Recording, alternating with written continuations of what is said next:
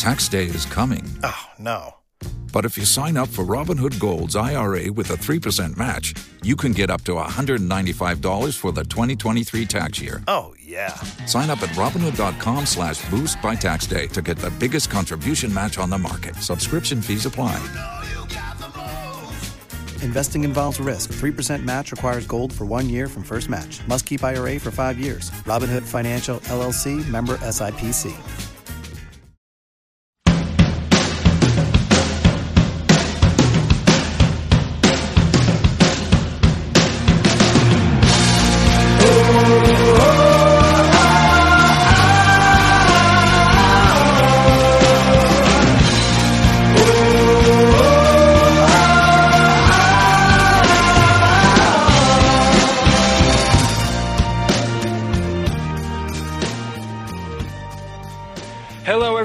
Welcome to the SoxProspects.com podcast. We are the web's number one source for information on the Boston Red Sox farm system from top to bottom, from Fort Myers to Pawtucket and all stops in between. Thank you for the listen. My name is Chris Hatfield. I am the executive editor of Sox Prospects, and I am joined, as always, by our director of scouting, Ian Cundall. Ian, uh, short season has started. It's the busiest time of year for the website. Draft signings are coming in. How are you? You keeping up? What's the deal? Yeah, I'm. Uh, it's it's really busy right now, as you said. I've been getting back to the field, which is nice. The weather's getting good, but it's also uh, draft signings. There's also life stuff. Got a lot of traveling I have to be doing the next couple of weeks for uh, various things. So it's going to be a very busy schedule. Hmm, we should with, probably uh, we should probably give a shout out to our boy. Yeah. Yeah. Uh, yeah. Those who. Are, Well, I mean, it, it's on Twitter. I mean, someone tweeted it. So for those of you who remember, for those of you who remember Jon Meoli, uh, former what, what, was his? I mean, he was in ownership for a while, but um, I think his highest title was like senior columnist or something. Um, but John Meoli, who now writes for the Baltimore Sun, covering the Baltimore Orioles, getting married this coming weekend. So congrats to our man John. Not that he's going to listen to this, but um, yeah, one of my favorite guys that's come through the site. It's always neat to see, uh, you know, folks who kind of got their start here make something make something of themselves. Damn it. Um, but yeah, so you're going to get to check that out. That'll be fun. Um, yeah, lots happening. We, today we're going to talk about we've got Lowell started. Ian's gone to see the Spinners twice at LeLacheur Park. Got a lot of players to talk about. It's one of the most star-studded teams pre-draft signings that they've ever had. Easily. Yeah, it's it's remarkable um, compared to, especially having been to Pawtucket and seeing what they have between there and Portland. It's quite a stark contrast. As I yeah. think, what uh, I, I want to say, I can't remember who wrote the article, but someone was talking about like a little preview, probably Alex. It was Alex. Uh, I know the one. And and he Alex, uh, Alex he quote, of the uh, Boston Globe. He quoted some of the um, front office guys talking about how it's one of the better crops they've put together. And I tend to agree after seeing them for a few games. Well, and he even had the quote in there that when you talk to talent evaluators who go see like Pawtucket and Portland, they kind of come away shaking their head a little bit sometimes just when you ask about it. So, um, but at any rate, yeah, um, it'll be good to uh, to hear about that. Also, uh, the Dominican Summer League has started, so we're going to hit on some of the highlights. It looks like that DSL squad might be one of the most talented teams uh, that they've had in the well, they've got two DSL teams actually, but uh, the Red Sox signed a whole bunch of guys last year on the July second signing period, and uh, those players are making their debuts now, and some of them are really showing out. So we'll talk a little bit about them. We will also hit on some transaction action. Uh, the Red Sox signed Chris Owings, and we've got some draft signings, so we'll talk briefly about that. Uh, very briefly about the former, but then we'll talk a little bit about the draft signings as well. So, um, and plus, of course, as always, we've got your emails. If you want to send us your questions, send it to podcast at soxprospects.com. Like I always say, we want to talk about what you want to hear about. So send us your thoughts, your questions, your concerns. We got, a, I think, at least one. Um, we've got a nice quick turnaround between the last episode and this one. So um, we'll hit that listener email before the end of the show as well. We also want to give a shout out to our $5 level Patreon supporters. That'd be Sock Signatures, Kirby Miller, Kyle Costigan, Tyler Woodrow, Jeff Trainer, David Nardone, Tim Harding, Bill Stanton, Deb Kendall, Evan Kirkwood, Hurricanes 1, Chris Fox, James O'Hara, Nathan, Nathan Kenyon, Andrew Wallen, Lendell Martin, Ben Burnett, David B., and Cy. Uh, thank you, everyone. Um, as I mentioned our last episode right now, is the Sox Prospects donation drive, and we could really use your support. Uh, we're asking you to help us raise $7,000 to keep Sox Prospects up and running for another year. Your uh, donations help cover sites costs, site costs. Sorry, in two areas, that being firsthand coverage, travel costs, uh, so that Ian can go check out the Lowell Spinners, so that you know, we can go to spring training so that we can send someone to the fall instructional league so that I can check out teams when they're in Frederick and Bowie and even Lowell. I'm going to catch in Aberdeen this year because that's a team that I definitely want to go see. So uh, helps us with that and also helps with general IT costs, hard computer hardware, software, internet costs, hosting fees, etc.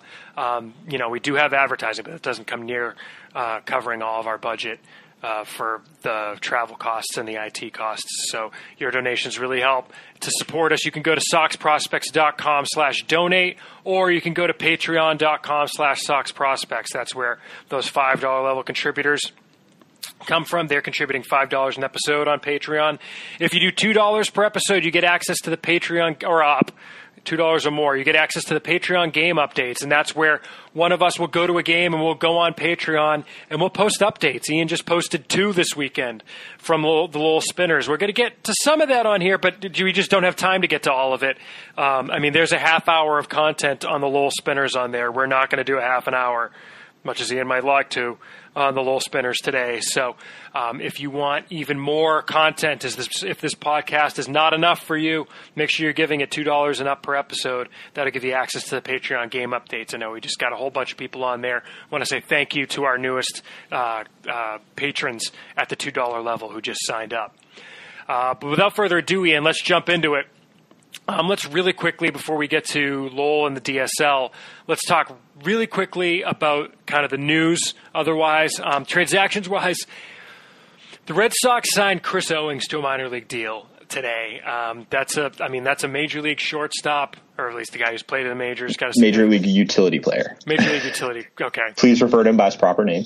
Sure, major league utility player, Chris Owings. Uh, I mean, Owings is a player with uh, you know, 620 major league games. He's got over 200, 2,250 plate appearances. The line's 242, 285, 368. Uh, this year with Kansas City, he was OPSing 415 uh, with an OPS plus with an OPS plus of 11.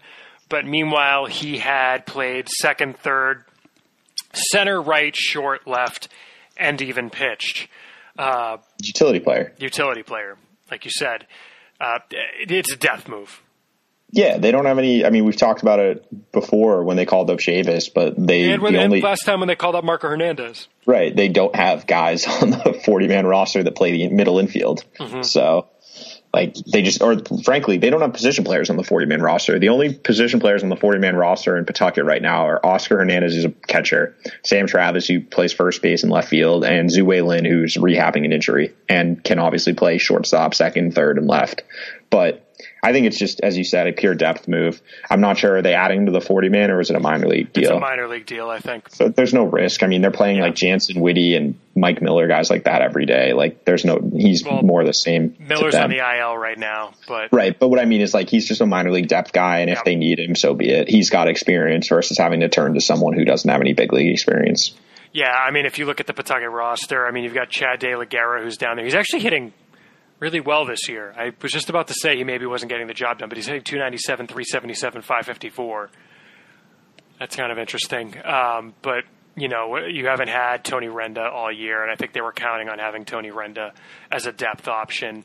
Mike Miller is what he is. I, I don't know what the deal is with Tzu-Wei Lin, um, but Marco Hernandez is up, and I think they just they needed to add to that depth, uh, especially now with it becoming clear that Pedroia is not coming back um, this year. They've, based, they've, I mean, it's been acknowledged that he's stepping away for the year. Um, Eduardo Nunez is what he is. Um, you know, they're going to keep him around the clubhouse because they think they like him in the clubhouse, but you know, he is what he is at this point. Right now, you're starting Marco Hernandez at second and Michael Chavis at first.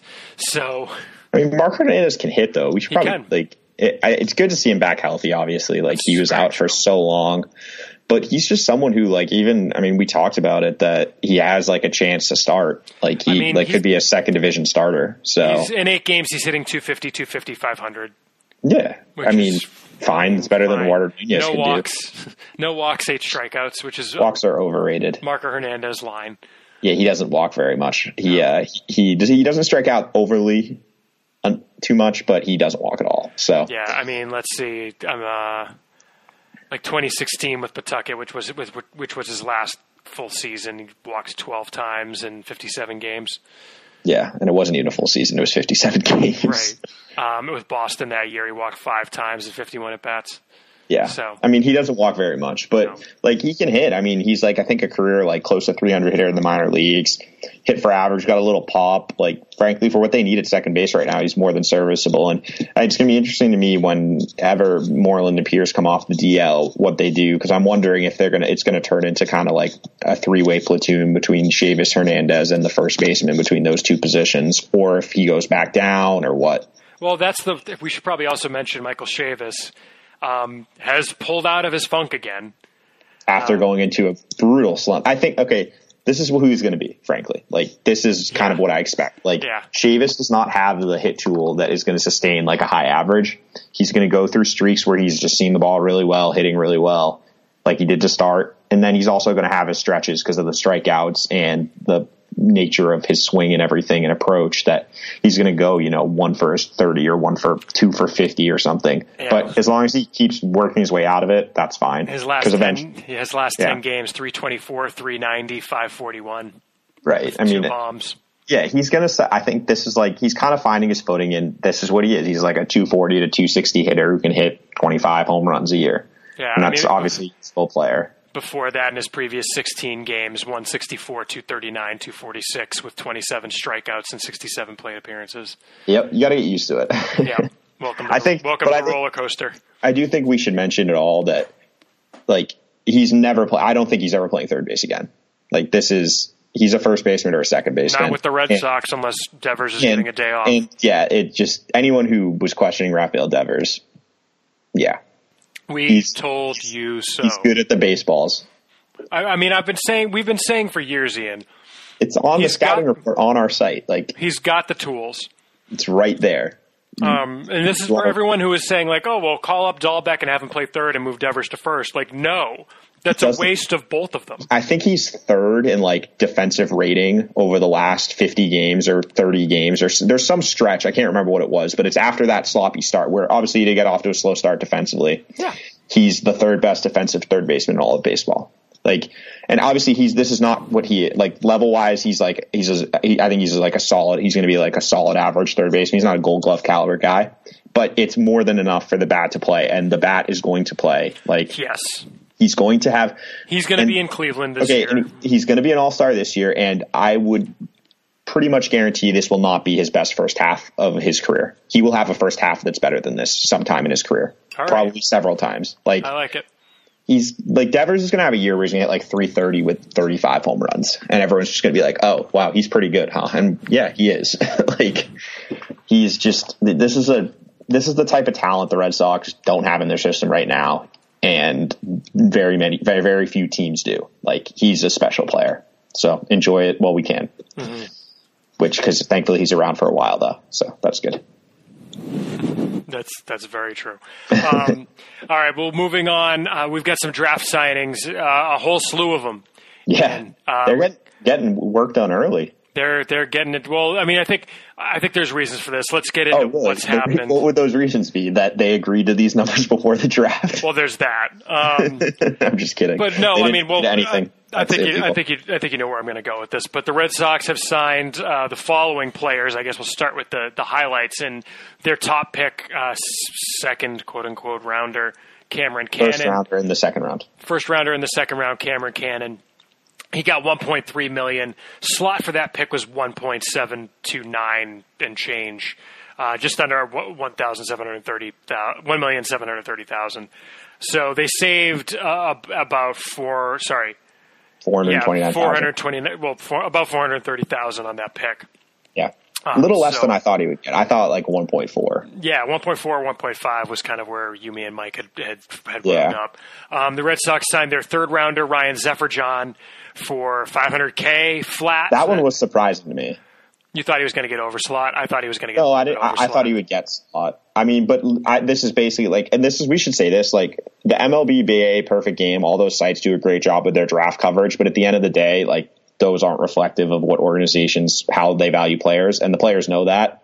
So when we see a guy sign like Zeferjahn sign for lower than slot at pick 107 for the slot, so it's closer to I don't know what pick, probably like 112, 115 like, and that's, he was ranked higher than that. There's a reason. Like, he's not, you know, his talent is representative of the bonus he's getting there. So. Yeah, and I mean, keep in mind because you know this is with one of the guys we're about to talk about. This has kind of become, you know, a thing uh, on our on our forum. Um, it's not like teams have out the Baseball America rankings. No, they have their during own the draft. They have their own scouting and yeah. and rankings and projections and things like that, and scouting reports. They're not drafting a guy based on where Perfect Game has him. Well, that was like when the Cannon pick happened. I, I, got a question on Twitter. It was like, why would they take Cannon over Nick Quintana, who the Red Sox drafted a few years ago? Because they wanted him. And when, and it was like, well, it's we don't know. Maybe they liked Cannon more than Quintana. They mm-hmm. perfectly reasonable. Then you look for what they signed for. Cannon went for 1.3. Quintana got full slot, which was 1.6. I want to say where he went. Like those are the things like yeah. yeah. like but that's the point. It's like as you said, the the, the rankings aren't reflective of no. what teams think. And so they're they're, they're great for us and they're great to talk about, but at the end of the day the teams have their own rankings and I think you're we're going to get down to the big overslot guy when you well, I'm guessing. And the teams the, the, the other thing the other point on that Ian is that you know, they're not reflective of what teams think save for like an order of magnitude, right? Like I think everyone's more or less around the same on the top 30 yeah, the, or top, top, 20 or 30. Top, I would say, yeah, the top 10 to 15 the, even. I think, yeah, okay, so call it the top 20 because I think I saw something about this recently and I wish I could credit it, but I don't know. Maybe it was a Fangraphs piece, but like the top 20 or so is where most people agree. Yeah. And then after that, it's a crapshoot. I mean, like, I mean, look, look at the at, rankings. The guy we're going to well, talk about. Say, look at, oh, I was going to say, look at Matthew Lugo though. MLB had him 38, BA had him 74, Perfect Game had him 50. That even within that group, there's a range of. I think Fangraphs had him in the 20s. Yeah, so like that's a range well, of 50 plus. And look but, at Cannon think, too. Cannon, the Fangraphs had him at like 48. Yeah, like MLB guys, and PG had him in the 70s, 70s, and Baseball America had him in 94. Yeah, like we, it's who's to say who's right? Like it's yeah. all guesswork. But yeah, yeah. Um, but if you look at like Brock Bell, just one this, the seventh rounder, which we should talk about, which we'll talk yeah. about in a minute. But like Perfect Game had him in their top 200. Baseball America didn't rank him. And they go it went out to six. No, Perfect Game went out to 600. I think BA went out to 500. Yeah, like top 200 versus not in the top 500. Yeah. Like well, but that also could have been a thing where like Brock Bell only threw like seven appearances all year, so they might not have seen him potentially. But at any rate, so that's why you can't take these things as gospel. Yeah, They're the useful reason, to orders of magnitude, and that's yeah. it. Do you want to talk about Bell now, or do you want to move down? yeah, like well, we'll move down. So okay. we got Zephyr John, Jaxx Groshans, the fifth rounder, the catcher out of Kansas. Zeferjahn's uh, battery mate signed for exactly slot three hundred and four thousand two hundred dollars in the fifth round. Um, Chris Murphy, the sixth rounder, has signed. We don't know the bonus yet. Um, Brock Bell, the seventh rounder, is the first overslot signing. Slot for him was one hundred and seven thousand seven hundred dollars. He signed for 465,000, which, if uh, let's see, carry the two. Um, it's like one hundred eighty thousand. Or sorry, it's like two hundred eighty thousand uh, dollars. So that's roughly two hundred seventy-seven thousand three hundred dollars.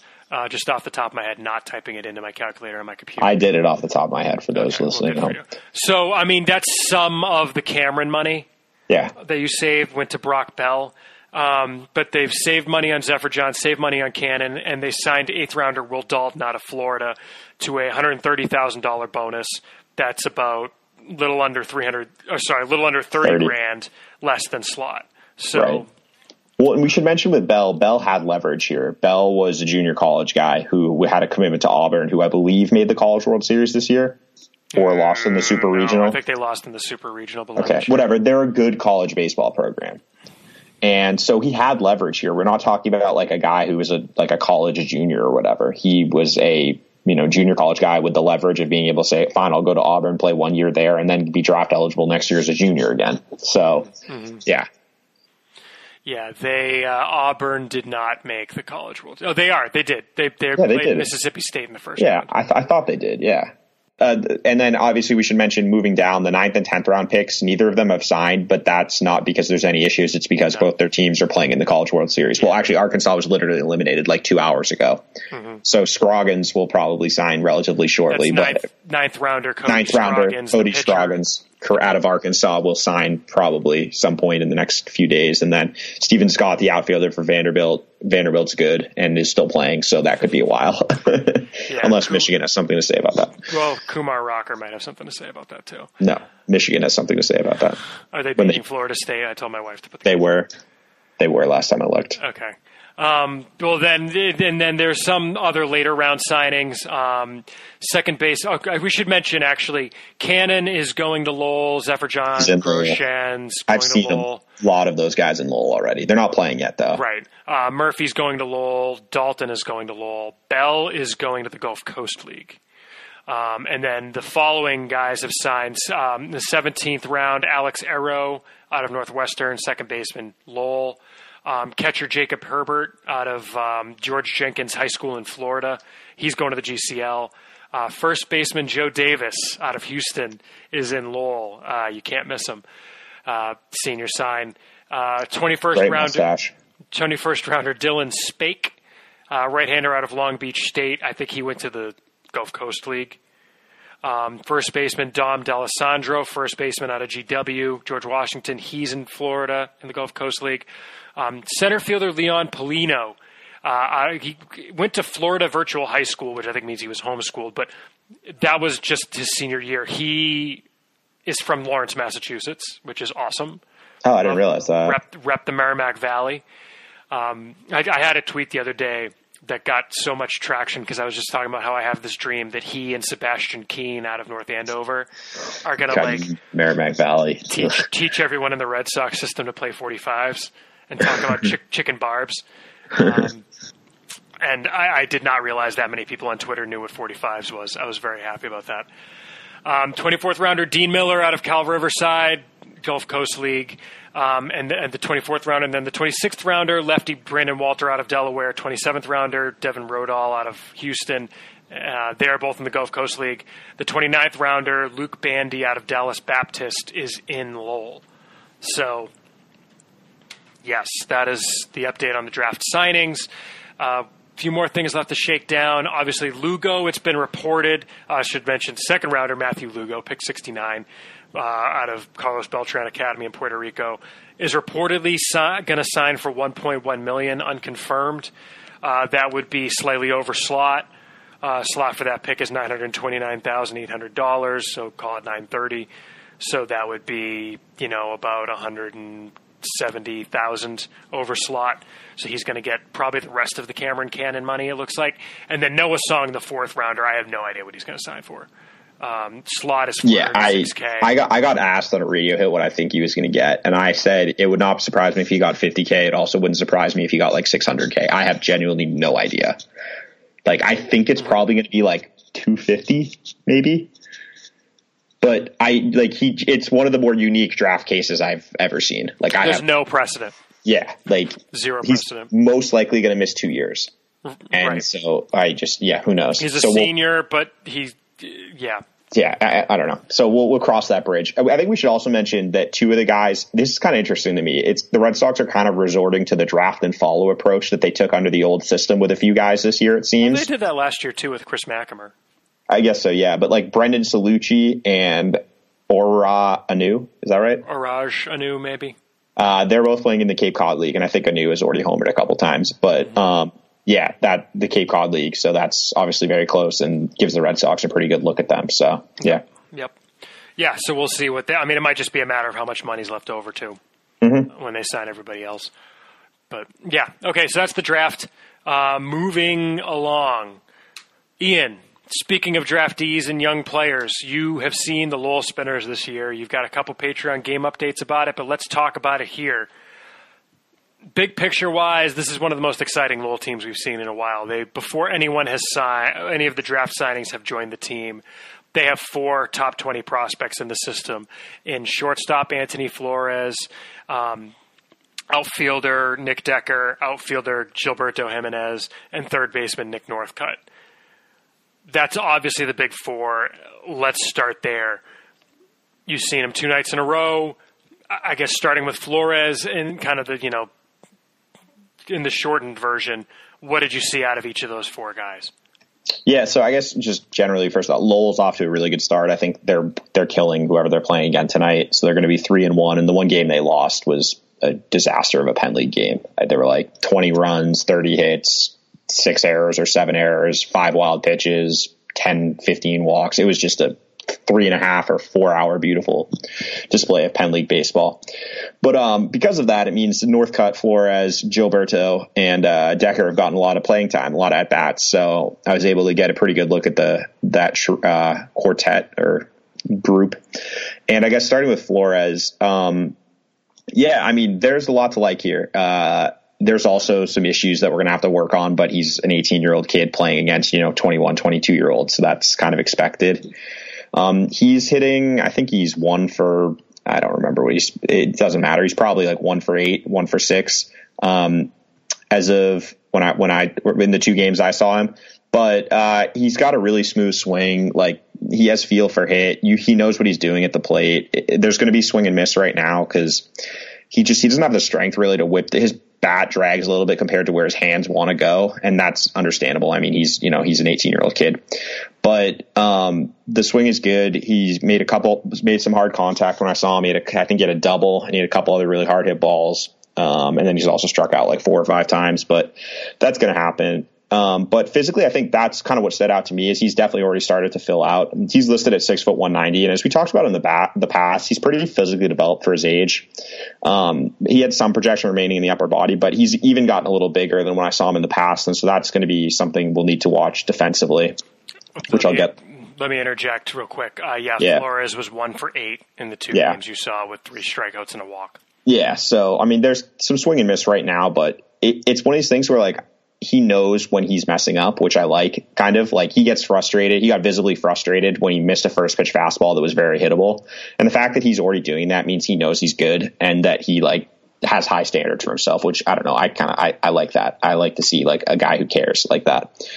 But um, yeah, defensively is kind of thing I want to talk to. The first thing with with his speed, like we, ha- I, ha- I saw him as an average runner last year, and now I think he's probably like a forty runner. He's a below average runner, and I think that's only going to get worse as he physically matures. So that's something we're gonna have to watch with him. And then defensively, he's made a couple good plays here and there, but there's also I think he has two errors or maybe three already this year, and they're just kind of like there's just something I don't know. He doesn't look that comfortable at times in the field.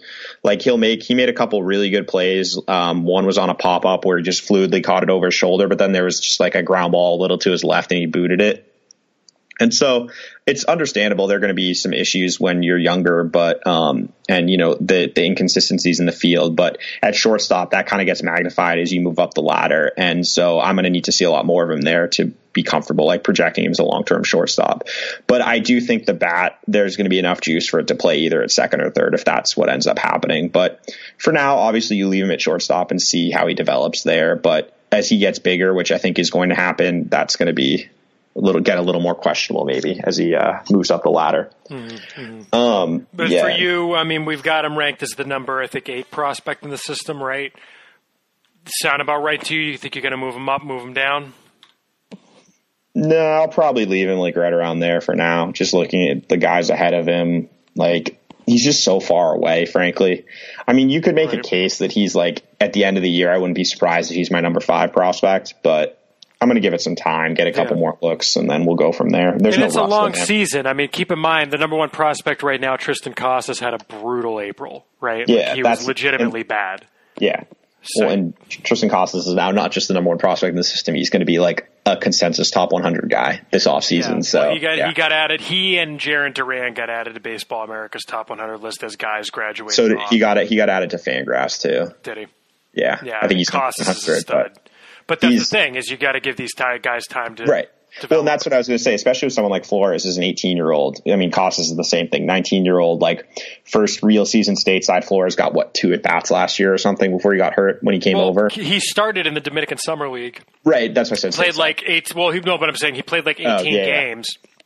was too good for the DSL and got promoted.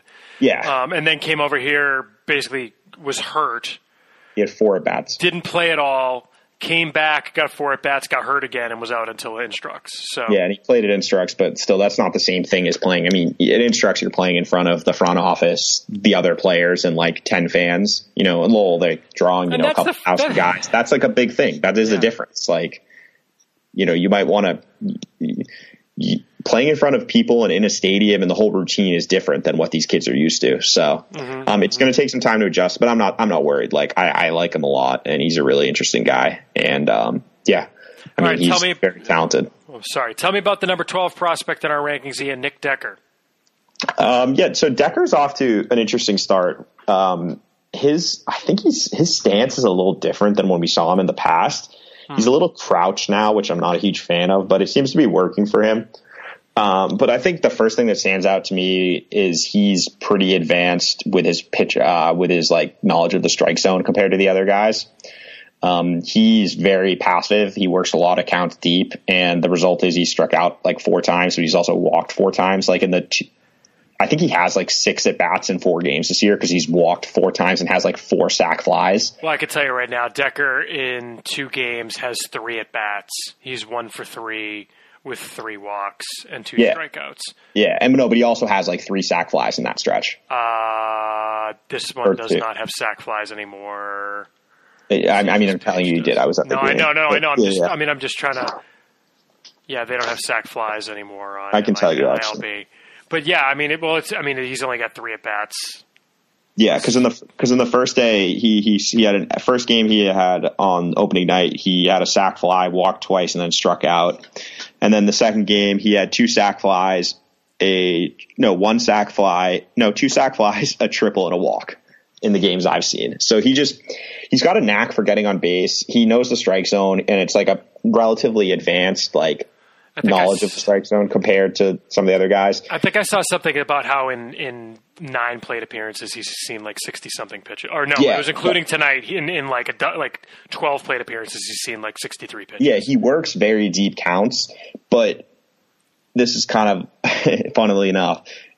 When you're facing Lowell pitching or Penn League pitching, you don't get very many hittable pitches No. in an at bat. And I kind of wish he was a little more aggressive because he's passing by. There's some like very hittable fastballs that he's letting go. And I kind of just as a kid, where where he is in his development, I want to see him swing the bat. Obviously, it's like for me, that's what I want to see. So I do like that he's taking pitches, but at the same time, he could stand to be a little more aggressive. And I think this is something we've said about some other guys before. Like I remember when Andrew Benintendi was in Lowell, he hit like 230 because he just was standing there and like taking three pitches every at bat for whatever reason. And so I wouldn't be surprised if Decker is a little shaky because of this. But when he does swing, I like the swing. There's definitely power on his triple. He really turned on a fastball, got it off the wall in right field. And I think he's only a right fielder now. He has not played center field once, um, which makes sense because Really. Gilbert because Gilberto Jimenez is a potential like plus defender in center field, and he should be playing center field every day. And frankly, Decker's not that athletic. I don't think he's a center fielder, so I, I kind of like that they're just putting him in the corner already because that's where he's going to ultimately end up. Let him get used to it. Arm is kind of 45 ish to me, but I, I like him. I'm I'm interested to see if he moves up in the lineup. I, I think that's something you're going to talk about later, but the lineup is really weird right Well, now. let's say right now, I mean, these four guys are hitting six, seven, eight, nine, which is Yeah. kind of weird. They bumped up to five, six, seven, eight from one of the games, but yeah, they're all Because hitting. Arnold, in a row Arnold at- was hitting nine. yeah, three, they're all hitting in a row though at the end. But Yeah. I don't know. I think I, my theory is it's to kind of give them some just a time to adjust to the league and get used to it, and then eventually, once they're succeeding, which they're going to because they're good, they're going to move them up in the lineup. Like I wouldn't be surprised if like by midseason, you know, Gilberto is hitting sec first, um, Decker's hitting second, or Flores is hitting second, the other one's hitting third, and Northcutt's hitting fourth. Like that would not surprise me at all. Right. But then again, with all the college guys coming in, they They actually could probably they probably won't actually because Cannon's going to be hitting near the top of Right. the So Cannon, and so I bet like Groshans is going to hit like third. Like I wouldn't be surprised actually if they stay down there thinking about that. But it's just interesting. Um, yeah, that they're doing it that way. But I like having them all in a row. It's great for me because it makes it so I know which innings uh, are the ones that are going to stand out. But well, uh, it's yeah, tough no, to focus for a full game, man. I get it. Like, especially when it's like four hours of Yeah. slop. yeah. But uh, no, Decker, I, I like what I've seen so far. But I'm just, I, I still, it's a little surprising to me he didn't go to Greenville. But um, I get it. You know, he's a he's a high school guy from the Northeast. Like that's not a baseball hotbed exactly. So they're breaking him slowly. And if he's in Greenville next year, it's fine developmentally. It's not the end of the world. Yeah, I mean they're definitely taking it slower with him than they have with other like second round picks. I mean, right. but Cole, I, well, I I wonder. guess Cole Brannen last no, Cole year. Brannen, same thing, right? No, no, no. he, went, went, to Greenville and got demoted. I, I wonder if they're scared off by that almost. Maybe. Like because the Brannen thing has obviously not worked out very well, and he yeah he did go straight to Greenville, and then they had to send him back down. Whereas this way, you know, if he rakes for half the season, he'll just get promoted to Greenville. Well, any but Brannen, keep in mind, actually played in Lowell after uh, after signing, we got as three. opposed to Decker, who got. Oh, Well, Decker, it? he got three games. Sorry, Brannen or Decker? Brannen got three games in Lowell last year, or his first year in the Oh, I system. thought he played more. Did Yeah. he play in the Gulf Coast League? yeah, he got a full season in the Gulf Coast Well, League. that's. I mean, okay, that's what I meant. Like Oh, he okay, got a full yeah. season of at bats, whereas Decker got hurt Correct. and got so, two yeah, at bats or two games the whole year last year before instructs. that is a good point. So That's yeah, my point. So yeah, on that's Decker for you. Uh, Gilberto Jimenez, Ian. Jimenez is ranked uh, 16th on our list, and Jimenez is what? What was that? It's he's on his way up in the Yeah. rankings. Okay. Well, he's three for six right now, uh, with uh, two strikeouts and no walks. But whatever. I mean, I, I loved his line. His line go oh God, he's got a 500 average and a 375 on base percentage. yeah because he's got two sack two sack flies. sack flies. Okay. Right. yeah, Right. But it was. Yeah. But if you include, I think the third game of the year, uh, he, he was like 556, 500, 556, which I really liked. I don't know. Right. It just made me laugh. But um, yeah, Gilberto is off to a really good start, and it's he's a very unique player. He's just uber athletic, like to the point of guys we don't have in this system very often. We talked about it with Duran too, but Joe Gilberto's up there athleticism wise. He's a 70 runner. Uh, I got him on a ground ball fielder's choice at like four one from the right side. I want to say. Mm-hmm. I'll have to find it, but yeah, he you was like said he was a 70 runner in the game update. yeah, and he was four because he was like four one two from the right side, and that was slowing up at the end. Like he can uh, he can really motor down the line, and he uh from the left side. I guess we'll start off there. The swing is just it's all upper body. There's no lower half. It's just throw your arms at the ball and put it in play. But he's actually good at it. Like his hand eye coordination is remarkable. I don't know how he does it, but he just somehow just can throw his hands at the ball and he gets it on the barrel and just it finds a gap. And that's that obviously was- That was the side of the plate that uh, Jimenez added uh, Correct. after signing. Correct. So he's been switch hitting for what, 18 months now, probably two Yep. years at most. So months. this is not his natural side, and you can tell um, when I get to the right handed swing, we'll touch on that. But and I, this is the side I do have concerns about it because against more advanced pitching, guys throwing harder, like they're just going to bust him high, like we've seen kind of with Michael Chavis, and he's not very strong right now. So up in the zone is going to be an issue turning around that. But you don't see very many hitters with the slap happy approach he has succeed in the upper levels. I mean, we saw with someone like Tzu-Wei Lin who had a similar uh, swing when he was in Lowell. He had to completely retune what he was doing when he got up to the high minors. So that left-handed swing is a little concerning to me and something he's going to have to work on. But the fact that he's taken so naturally to it and is able to put the ball in play already with it and use his speed is encouraging. Um, when I saw him hit from the right side yesterday, he faced two lefties. It's just the swing is so much more fluid. Uh, he actually incorporates his lower half. Like he uses a leg kick. He the, like there's more of a stride there and a load, and he can actually square the ball up. He had a ball that he absolutely crushed to left field. That was a missile that just happened to be caught like 10 feet short of the warning track. But it was the kind of swing that when he's physically developed and not 160 pound string bean is going to be a home run. And so from the right side, I really like the swing, and um, I'm interested to see how splits work out because he's going to face so many more uh, righties and lefties this year. So there's going to be a lot bigger sample size from the right side. But and I kind of was wondering, like I was looking at his splits last year, and he actually did hit better against righties than lefties. But I think part of that is from the left side, he's so far out of the batter's box that he can use his speed more on balls that he puts in play, and that really is going to artificially boost his BABIP and his average. But um, yeah, at the plate, like I, you can dream on a plus hit. Like the power, I'm not sure what it's going to become. The frame has a lot of projection. He's, as I said, probably 5'11", 160 right now. So it's a long way to go developmentally, but and there might be a little power. Right now, it's like 30 raw, like 20 game. There's no power at all. So we'll see what happens there. But I just I like the hit tool a lot, and then obviously the speed plays. And in the field, I've I've liked what I've seen. You know, it's rough. There there are some issues. He has a lot of trouble reading balls off the bat that are uh, like in. You know, when the batter takes a really big swing, but then hits a little bloop pop up like he has a lot of trouble reading that and he's had a he had a couple that probably should have caught but he got a slow first step and wasn't able to that dropped in front of him. But at the same time he made two really good plays that i think actually uh, our uh, intrepid great photographer kelly o'connor got a really nice shot of that she put on twitter of, of him making over the shoulder catch on a ball where he just took off immediately because he read it perfectly and caught it and it was a very nice play. It was something you know most a lot of center fielders aren't going to get to that ball. And so it's kind of like a mixed bag out there, but I, I think the raw tools are there for him to develop into a plus defensive center fielder. And the arm, I would grade it right now like a 50 55. And I think, though, as he adds strength, it could develop plus. Like he, th- he throws a good ball in. It's on the line. It's not too high and loopy. Like it's got some carry on it.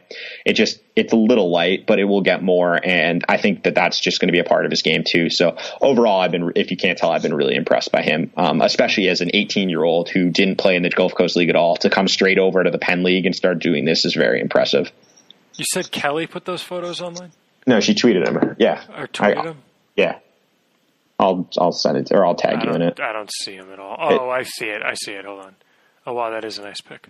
Yeah, so she got a She photo. she sent it replying to you. Yes, it correct. Okay. Yes, but that was the catch. That gives you an idea of what he did. But he did a really good job of um, of tracking the ball, and it was kind of one where he was able to even. It wasn't like completely over the shoulder. He actually was able to get behind it and make a comfortable play on it. And you can see how close he is to the warning track on that compared to where he started. It was a really nice play.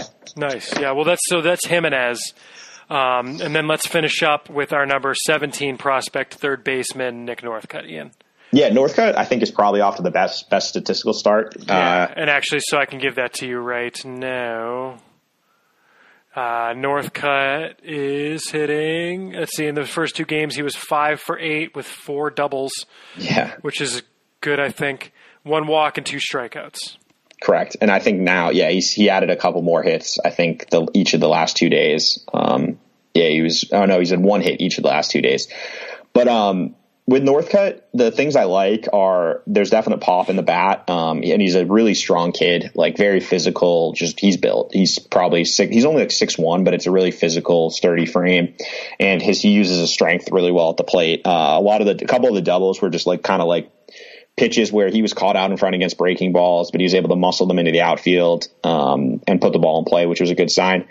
Uh, the, so that was good. The powers, uh, there's definitely power. Extra base hits are already starting to show up. He showed a, lot, a little oppo power on the Sunday game. He got a breaking ball up and away that he actually did a good job staying back on and deposited off the right field wall, which is like 380 in the power alley. So that was a really nice swing.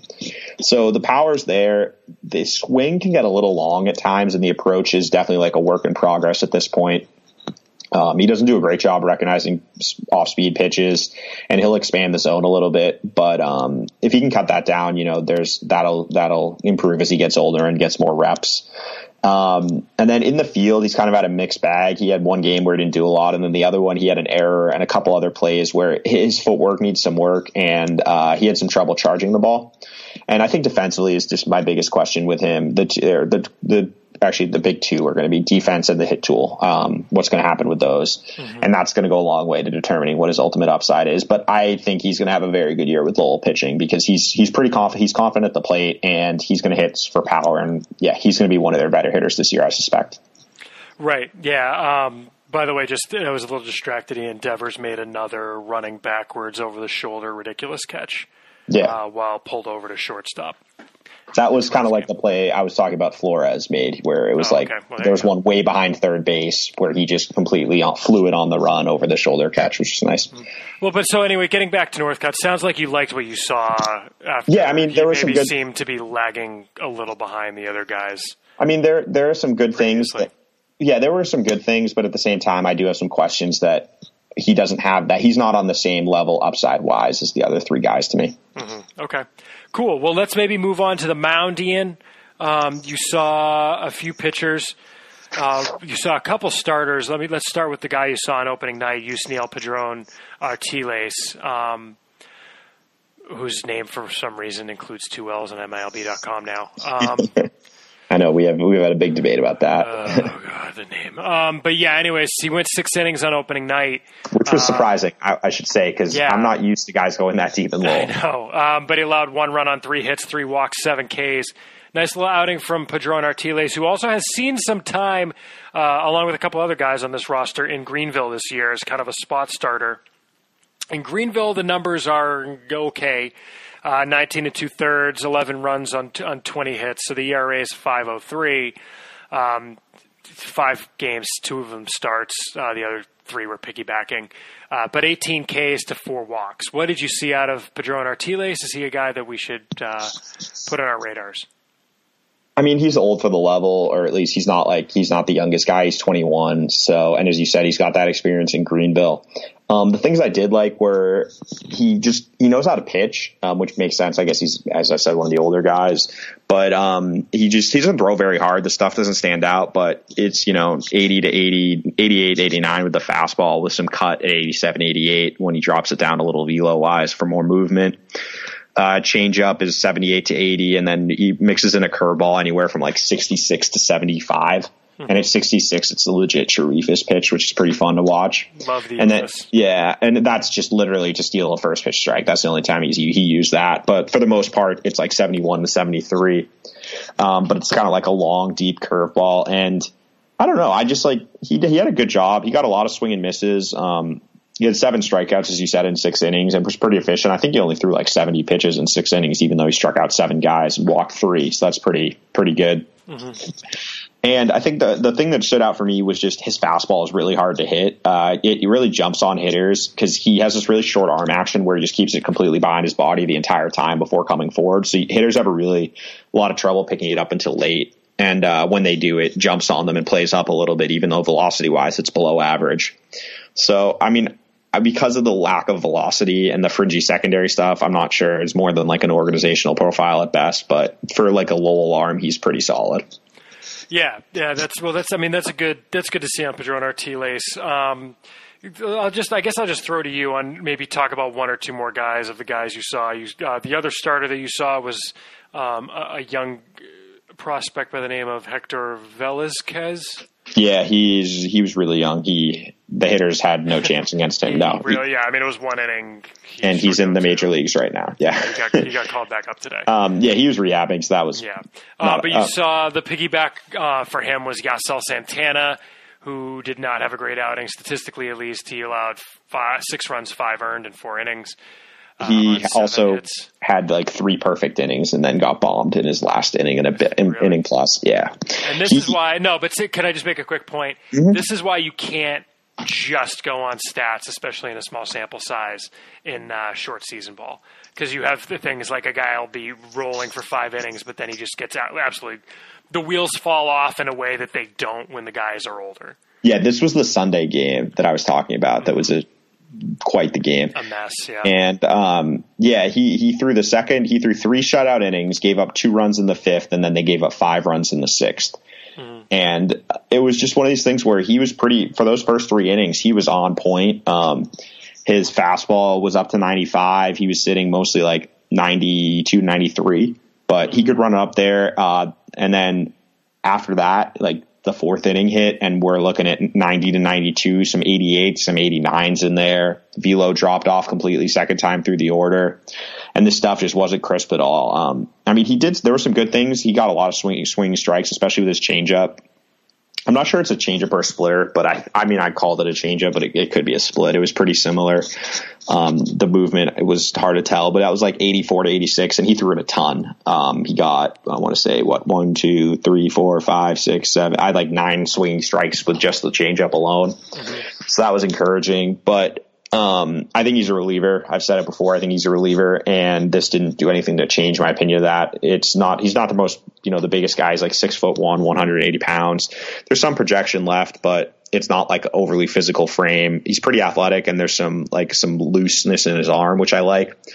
But yeah, just second time through, it just fell apart kind of, and which isn't surprising. I mean, this and it's a two pitch mix, fastball, changeup. The slider's well below average pitch.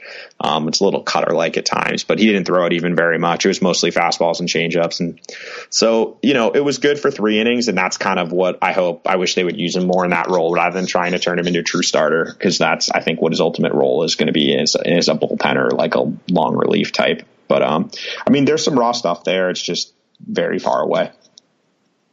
All right, fair enough. Um, are any of the relievers that you saw worth mentioning very briefly, Ian? I think the only other guy we should mention is I saw Joan Martinez or Yoan Martinez rehabbing, and uh, he's someone who, if you look, his numbers are really good this year. Um, I don't yeah, know. He's been shoving in Salem. I can grab him real quick, but you saw him throw two thirds of an inning, allow two yeah. runs on three walks and a strikeout. Yeah, he didn't give up any hits, and but yeah, his just command in, was all in over Salem the place. this year, uh, in 21 and two thirds innings, uh, it's an ERA of 208, WHIP of 1.15, 34 Ks to eight walks. Again, that's Yeah. 21 and two thirds innings for Martinez. So he was a guy that we thought might have been on his way to a promotion to Portland before he got hurt. Yeah, and I think you could tell he was coming back from an injury in the sense of the just the feel and the command wasn't there. Like he lost his release point completely. I think he got the first two hitters out, and then it just completely deserted him. But I mean, the the velocity is legit. Like it's an electric arm. He was 96 to 98. Every pitch was in that range, and uh, but it was like 20 command and control, so it didn't really play. But um, it's plus arm speed, like really funky delivery. He like slings it from this low three quarters arm slot that's pretty tough to hit, but there's a ton of effort and it's a relief only profile. But there's definite bat missing ability, and he threw a slider, a couple sliders that were all right um, at 84 to 86, but that was really inconsistent too.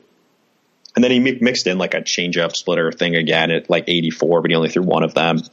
But I mean, the raw stuff is very interesting in a bullpen role. It's just consistency has always been an issue for him, and uh, this was no surprise given he was coming back from an injury and hadn't pitched for almost a month. So hopefully we'll get to see him again before he goes back to Salem. But um, this raw stuff is there. It's just, yeah, is he going to put it together? Nice. All right. Um, and then in the lineup, uh, one guy I wanted to ask you about was the catcher Jonathan Diaz. If you want to give me the kind of elevator pitch on him, he's a guy that's in our top 60 and that we've really liked and that we've heard really good things about.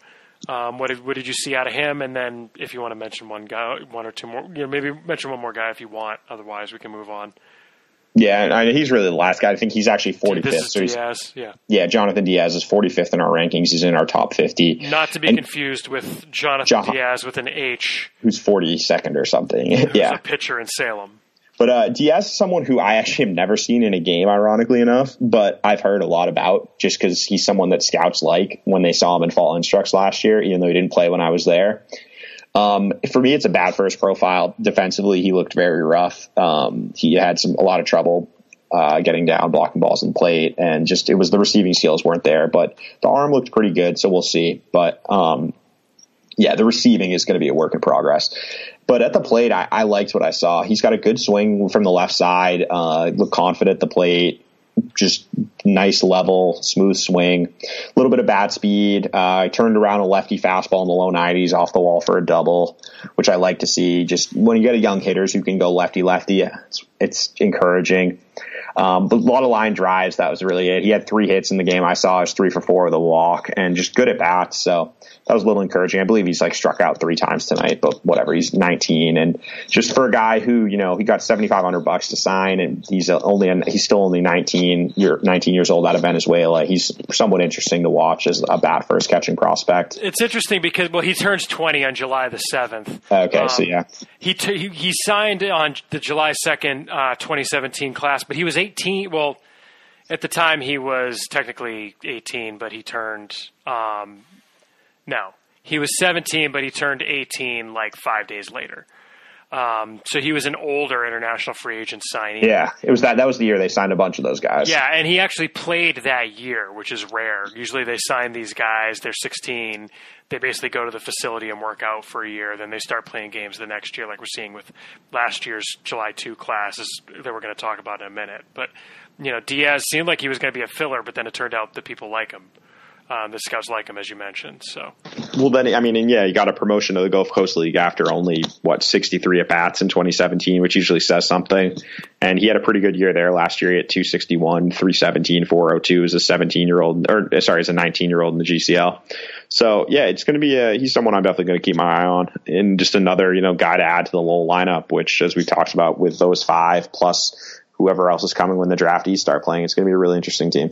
Nice. Yeah, no, I'm, I'm I'm looking forward to seeing them. They play down here in Aberdeen. They've got one series that starts on a Sunday.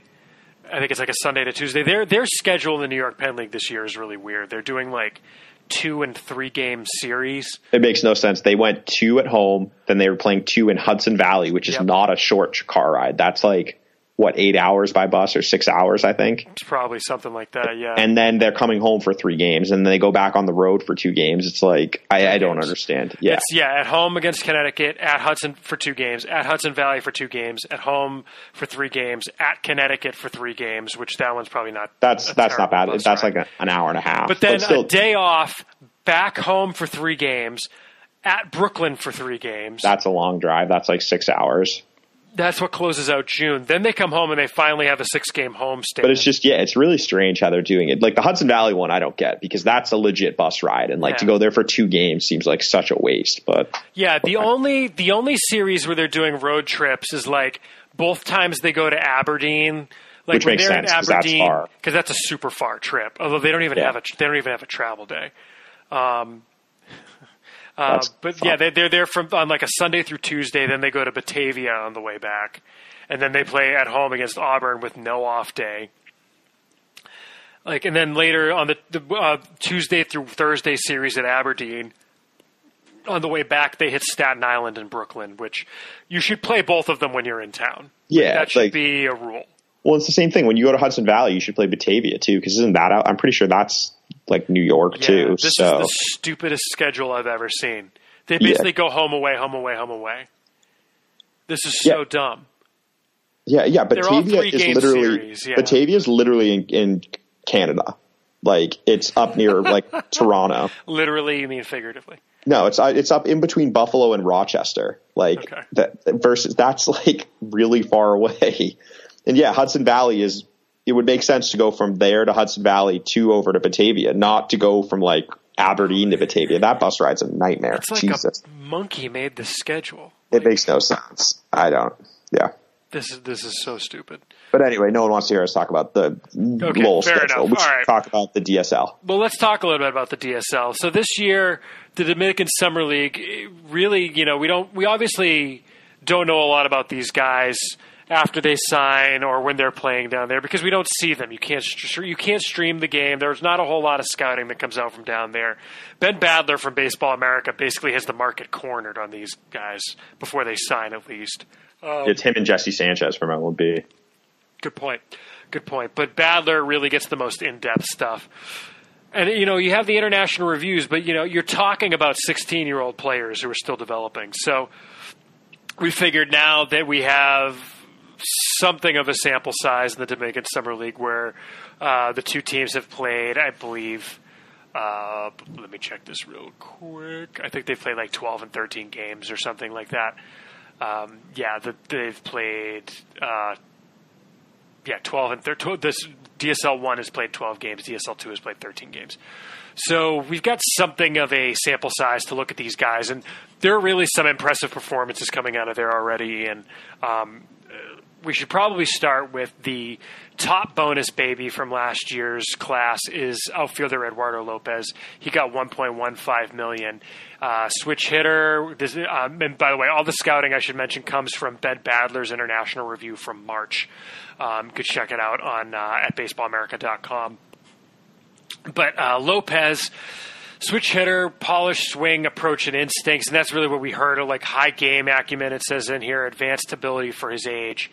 Uh, it doesn't sound really like it's it's a exciting tool set, but it's um, you know line drive hitter, disciplined approach, kind of an advanced player for his age. Um, Lopez hasn't really done much. He didn't even start on opening day, which was weird.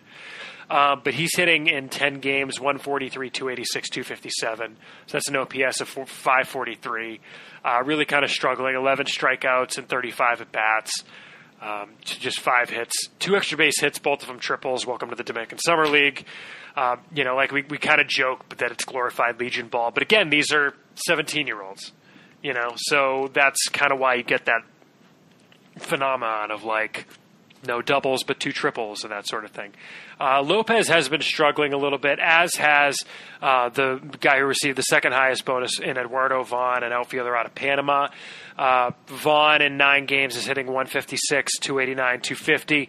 He's struggling a little bit as well. Um, only seven strikeouts and 32 at bats, so not quite as much uh, strikeout issue there. So, uh, yeah, Vaughn struggling a little bit, but let's go and instead focus on the positive, Ian. We've got some guys that we're going to have to rank here uh, kind of sight unseen. The first guy that's really making a lot of waves is uh, outfielder Brian Gonzalez. Gonzalez received um, a $500,000 signing bonus out of the Dominican. Uh, when he signed, he was six foot two, 215 pounds. He's a big boy. Um, brute strength, quick bat speed, plus raw power. And that is translating into game power, Ian five home runs in 12 games. He's hitting 313, 404, 708. He's got six walks and four to 14 strikeouts. Like I mentioned, the five home runs. He's also got two doubles and a triple uh, among his four, uh, 15 hits. He scored 14 runs in 12 games. He's driven in 10, um, you know, runs and RBI being what they are. But this is a dude with some pop, and uh, five home runs in 12 games. Absolutely unheard of for a DSL guy in. Um, I mean, that's Xander Bogaerts hit three. I think Devers hit three. It's it's something. It's um he's someone who is definitely going to have to go up the rankings, and I think it's um I noteworthy that uh, Kiley McDaniel and Eric Longenhagen over at Fangraphs actually had had him as one of their risers in their updated midseason rankings, and yeah. they Already. have better Dominican sources than we do. So, um, none. We yeah, because no, well, but the thing is, no one has Dominican sources really. Right, right. Like, no, it's not heavily scouted by right. unless except for the teams that are down there. Like, well, and the thing people have to realize is like the, the Gulf Coast League doesn't get get scouted by some teams. Yeah, like I mean, the smart orgs do, but yeah, like yeah. not. Like there are like, some organizations that don't that don't really scout short season. Never mind the Gulf Coast. I mean, they definitely don't scout the, the Gulf Coast League. More teams scout short season, but not all.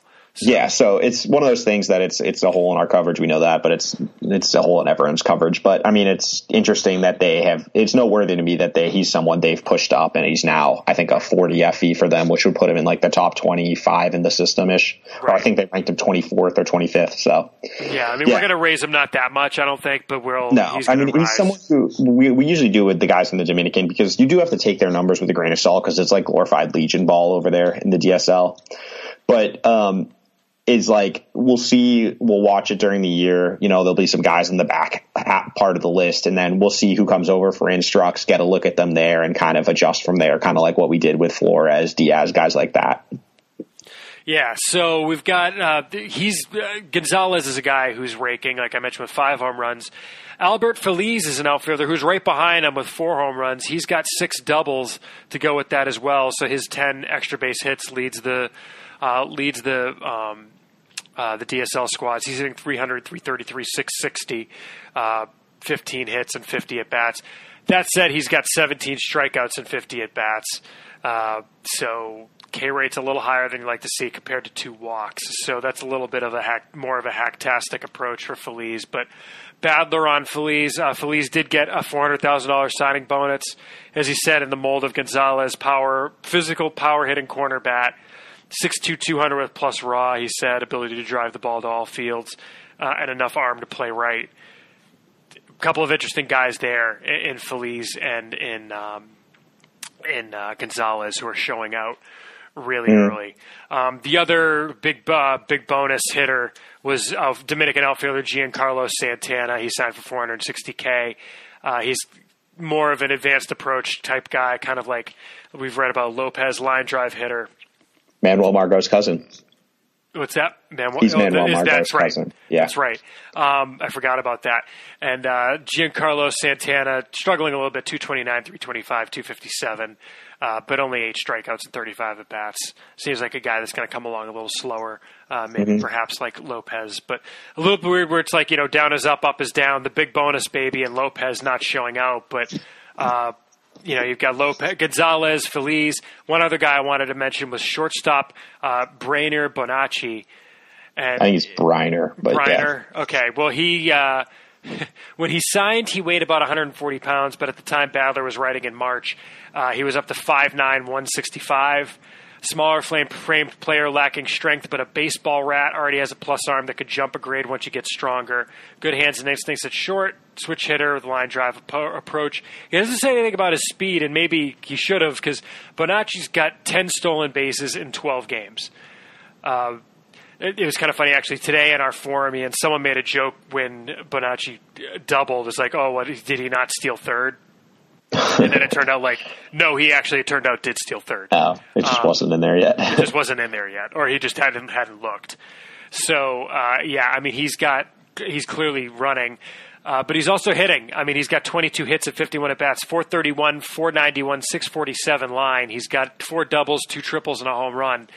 Uh, you know, home runs in the DSL are hard to come by. You know, th- there's only one other player beyond those three, and that's outfielder Darrell Belen, who moved from catcher. He's hitting 308, 362, 423. He was a guy who was in the DSL last year. Um, but, you know, those are the only four guys who've hit home runs. So when you hear that Gonzalez has five and Feliz has four, that's a lot. Um, on the steals, you know, there are guys who definitely run a lot and steal a decent number of bases, but it really does look in like this year's IFA class could be a very good one. Uh, you know, we were talking about last Yeah. year's, or, or not last year's. It was, it was two years ago that gave us uh, Jimenez. Or, I mean, I guess it would have been like because this is last year's class. So the the 2017, 2018. yeah, so you know there was there was a class that included Diaz, Flores, and uh, Gilberto Jimenez that looked like it was going to be that's the 2017-18 class that you Yeah. were talking about, as well as some of the arms we talked about. Um, it looks like this next class behind them might have some interesting guys in Gonzalez, Feliz, Bonaci, and maybe some other guys. Catcher Neaspel Marcano, who got 350K out of Venezuela. He's hitting very well as well. Marcano's hitting 308, 333, 436 with five doubles. Uh, no home runs yet, but of course also catching, uh, although he does have four errors already. So clearly a work in progress defensively there. But yeah, I, Yeah, I mean, I think Gonzalez uh, is, is the big mover here, but Feliz, Bonaci, uh, and maybe Mar- uh, Marcano are guys who I'm, I'm keeping my eye on. Yeah, and I think I mean we're seeing the importance of the international market and what the Red Sox have done the last two years, just sign as many guys as possible, which I completely advocate as an approach because who knows what they're going to develop into, see what sticks, and go from there. Yeah. But um, we're seeing kind of like part of the reason the system was so bad for a while, as we talked about, was they couldn't sign anyone in 2016, 2017 internationally, and then 2015, 16 they lost like their top five guys. Right. So we're kind of seeing now what's happening when uh, they're getting back into the international market and the fruits of those labors are starting to come true. Yeah, I should also mention one more guy. Elio Prado does have two home runs. He's in 326, 431, 581. He only got a five figure signing bonus. He only signed for 85,000. So he could be a smaller bonus guy who, who breaks out later. Uh, so he's also interesting as a player. So that's the class. Yeah. So um, you know what, Ian? I think we can wrap it up at this point. If you will. Do we have an email? Oh yeah, we do have an email. Thank you. Uh, I appreciate the reminder. We always Let finish pull emails. Come on, man. We do. We do. Um, so we have one email. This email, actually, I should uh, give a shout out to Mark. Mark sent an email, Ian, right after we released the last episode, Oh, and that's unfortunate. asking about Noah's Song. Okay. So I replied to him and said, "Hey, Mark, why don't you go and listen to the podcast we just recorded? If you still have questions, let us know."